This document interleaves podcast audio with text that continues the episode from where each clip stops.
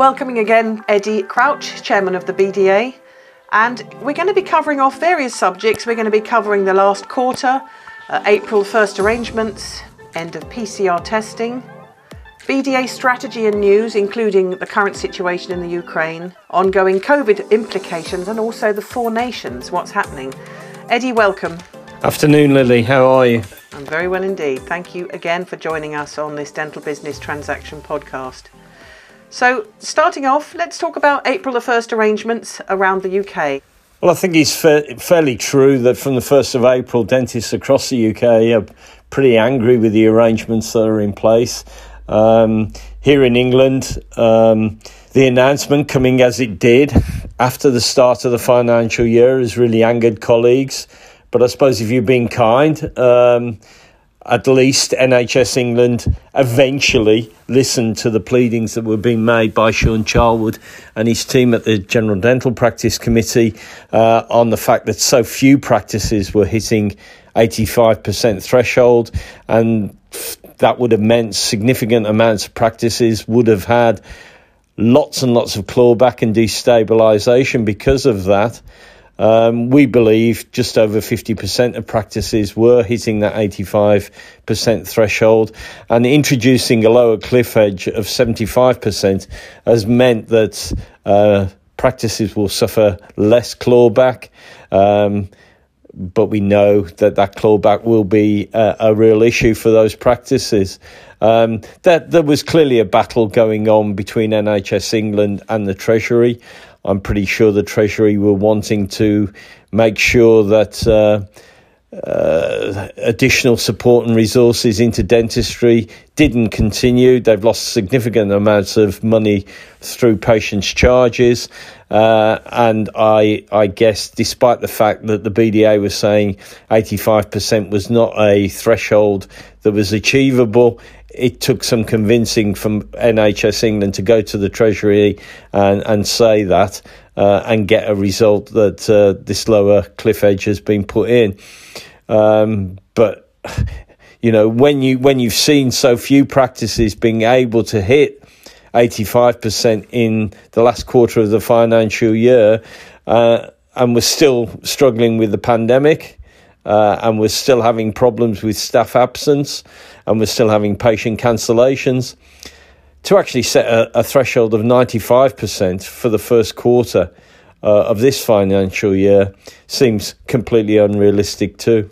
In Scotland, we know that uh, they've gone back to an item of service from the 1st of April. Um, they've arranged a three month agreement uh, where they're going to have an enhancement. So every item of service is going to be uh, multiplied by 1.7.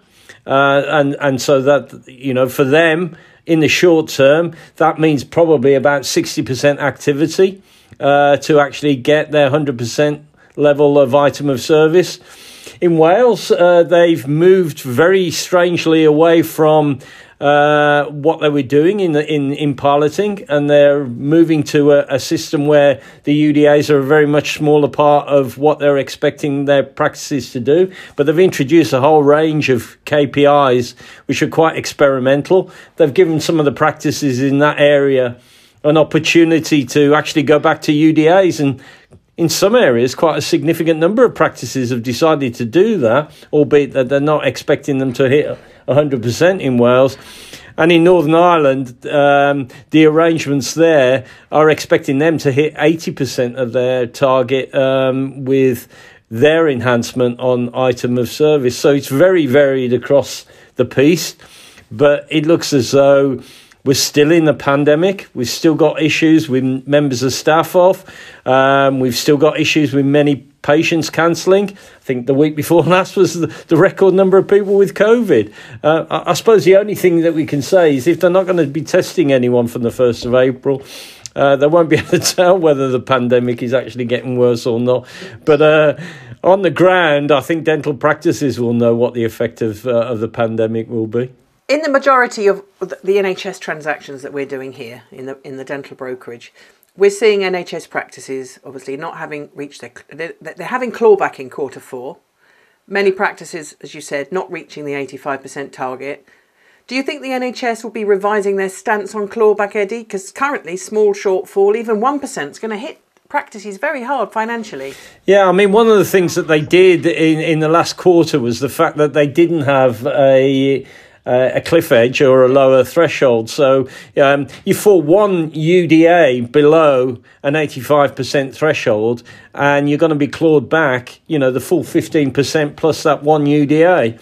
Uh, and that is going to have a very, very detrimental effect on the finances of running a dental practice. And that's why, as I said earlier, I'm hopeful that the whole reason why there's been a delay in announcing anything is that that is causing a serious rethink.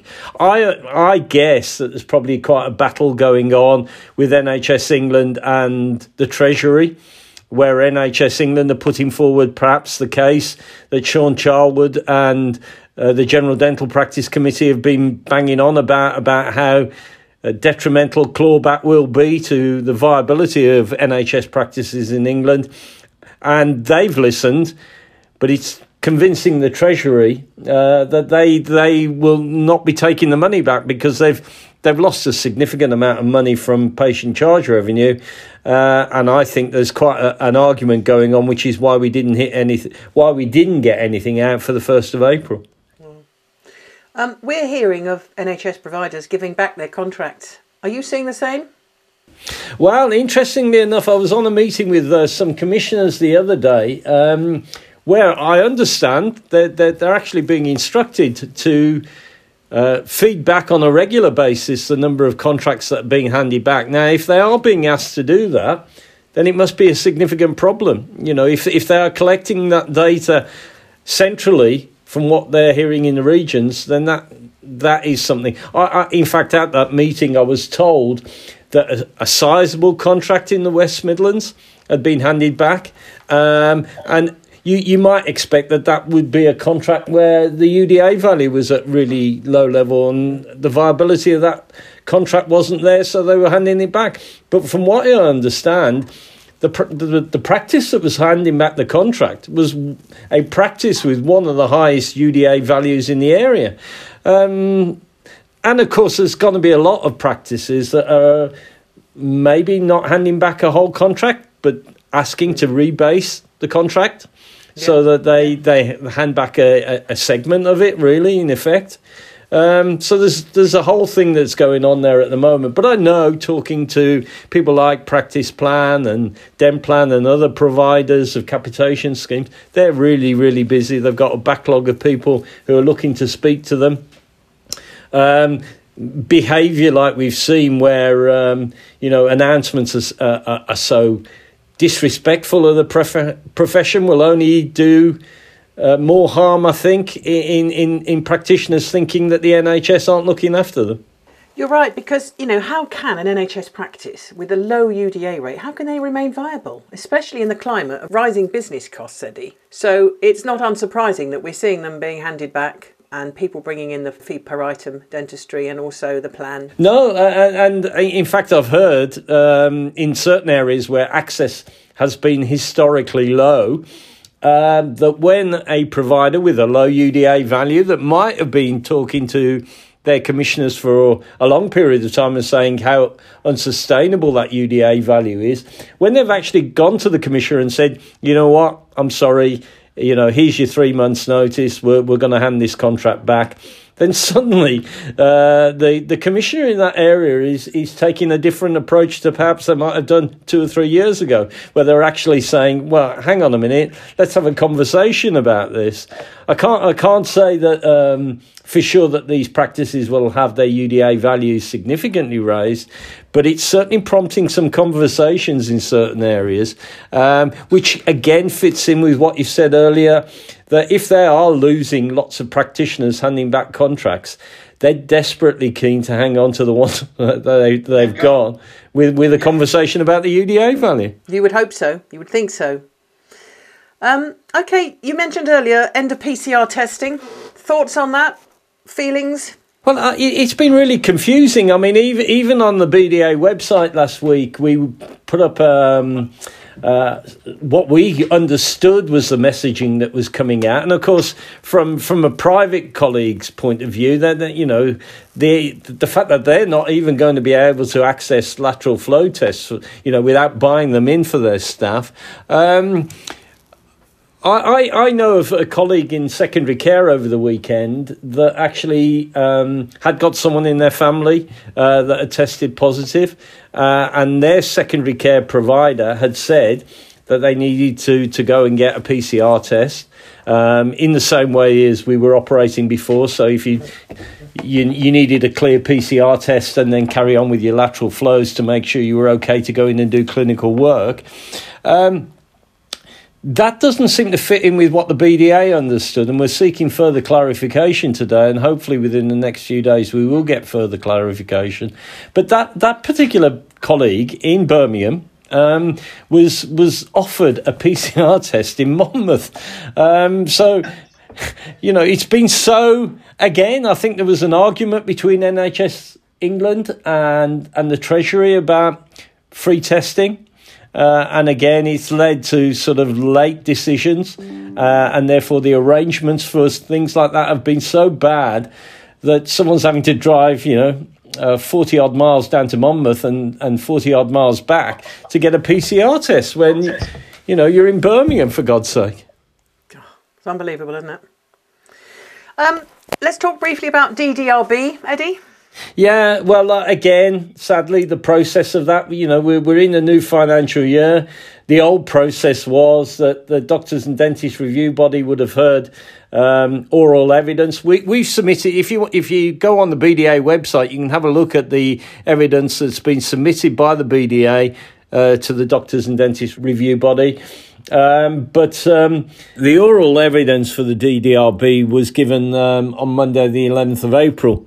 And um, my understanding was that the uh, committee gave uh, Peter Crooks, my deputy chair of PEC, and the chairs of uh, the general dental practice committees across the UK, and uh, Charlotte Waite, who represented our community colleagues, gave them a fair hearing uh, at the DDRB and uh, listened to the case they put.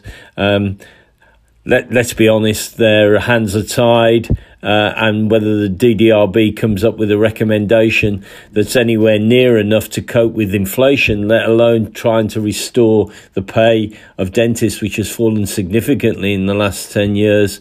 Um, I don't think that's going to happen, but let's hope that the DDRB come out with some firm um, proposals in, in their report that highlight the issues that dentistry is facing across the UK. Well, interesting times coming up ahead. Um, let's move into the BDA strategy and also some news around, uh, including Ukraine, Eddie. Yeah, well, we've been in touch with um, lots of dental associations that have been taking refugees. I mean, the, situation is awful.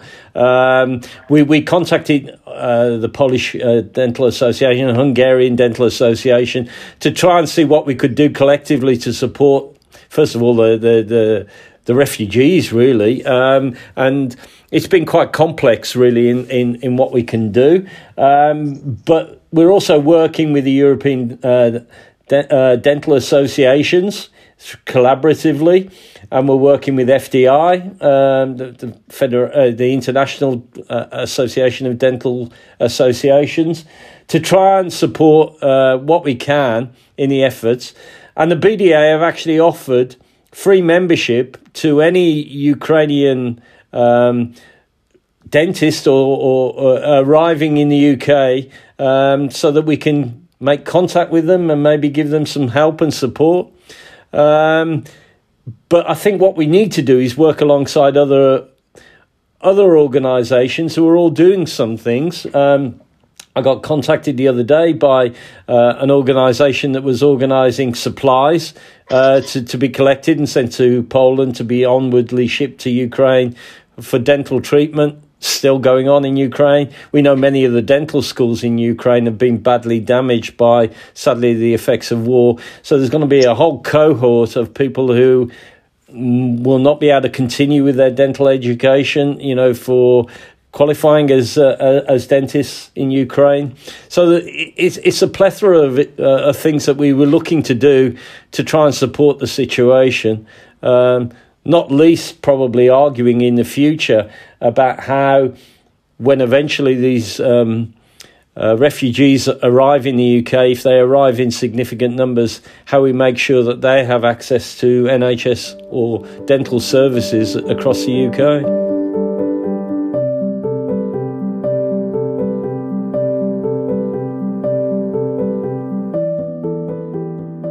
The, the, the, BDA have a strategy that runs for a three year period. Um, and it should have finished um, right slap bang in the middle of the pandemic. We thought it was totally inappropriate to actually set a strategic aim for the BDA based on uh, the fact that we were so uncertain about how the pandemic was going and where, where it would lead the profession to.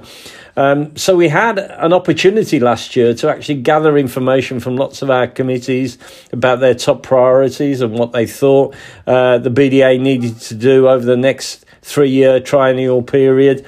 Uh, and the PEC had a meeting in February uh, where we took on board some of the feedback from staff and some of the feedback that we'd had from those committees last year to look at what we do going forward with the BDA. And it's quite a long time now since the membership structure of the BDA has been examined. I think that will will feature fairly highly in the next three years. Uh, we've got lots of changes with our committee structures uh, and about the fact that so many of our meetings now are held remotely and, and how we mix that with meeting face to face. And the BDA building uh, gives us an opportunity to look at how we develop that building for resources for various things, maybe for courses, maybe for training purposes, maybe for exhibitions and all sorts of things, because you know, a significant number of our workforce at the BDA and the staff are working from home a significant part of the week and coming into Wimpole Street maybe only two or three days a week. So there's lots there really for the PEC to decide on, for the strategy of the BDA for the next three years, and hopefully by the autumn uh, that will be out to members on what we're planning to do for the next three years. Interesting. We were down there ourselves actually at a recent seminar in Wimpole Street and as you say, whilst it's nice to get back to seeing people, the whole dynamic has shifted so much with people's working patterns. Um, and that also goes on to, we were talking earlier, weren't we, um, about the recent dental show and how many people actually can make the effort now and are prepared to do the travelling because they've got so used to not doing this. It's a, just a new way of working and it's a new use of their time. Uh, and of course, in May, uh, we're going to have the the dentistry and the BDA and dentistry show here in Birmingham. Um, it'd be interesting to see how that pans out over the Friday and the Saturday that we've got there. We, we've got a fairly big stand there, um, and we've got a lecture theatre with lots of uh, CPD events for the BDA going on there. Uh, I guess it will depend on where the pandemic is going in May, but hopefully it will be a successful show and I'll get to meet people face to face, including yourself, Lily. Yes, we shall be there. We look forward to it very much. Um, so just before we finish, Eddie, what's I mean, we'll talk again in another three months. I, I really look forward to getting our catch ups with you and what's happening. It is yet again an interesting time. And we say this every time we meet, but it's true, of course. It's like the Grand National, isn't it? Of the the jumps, the hurdles that one has to get over here. What's next? What's coming up? What's round the corner? From your perspective, what's on your radar for the next ten to twelve weeks? Well, I, I really hope that the the minister uh, lives up to her promise in that three hour debate that we had in Parliament in February uh, when she said that she was going to negotiate seriously um, or NHS England were going to negotiate seriously on contractual reform. Uh, let's hope that we got enough NHS committed practices left when we when we get some reform, because the way things are going and with the sluggish nature of uh, contract reform, I'm really worried that we're not going to have a workforce left in the NHS to see any reform contract because they'll have all left sobering thought. Eddie, as always, a pleasure to talk to you. Thanks for your time. Um, I will see you at the upcoming show, of course, and look forward to us having another catch up industry news what's hot, what's not in July time. Thank you once again. Always a pleasure to talk to you. Bye. Bye now.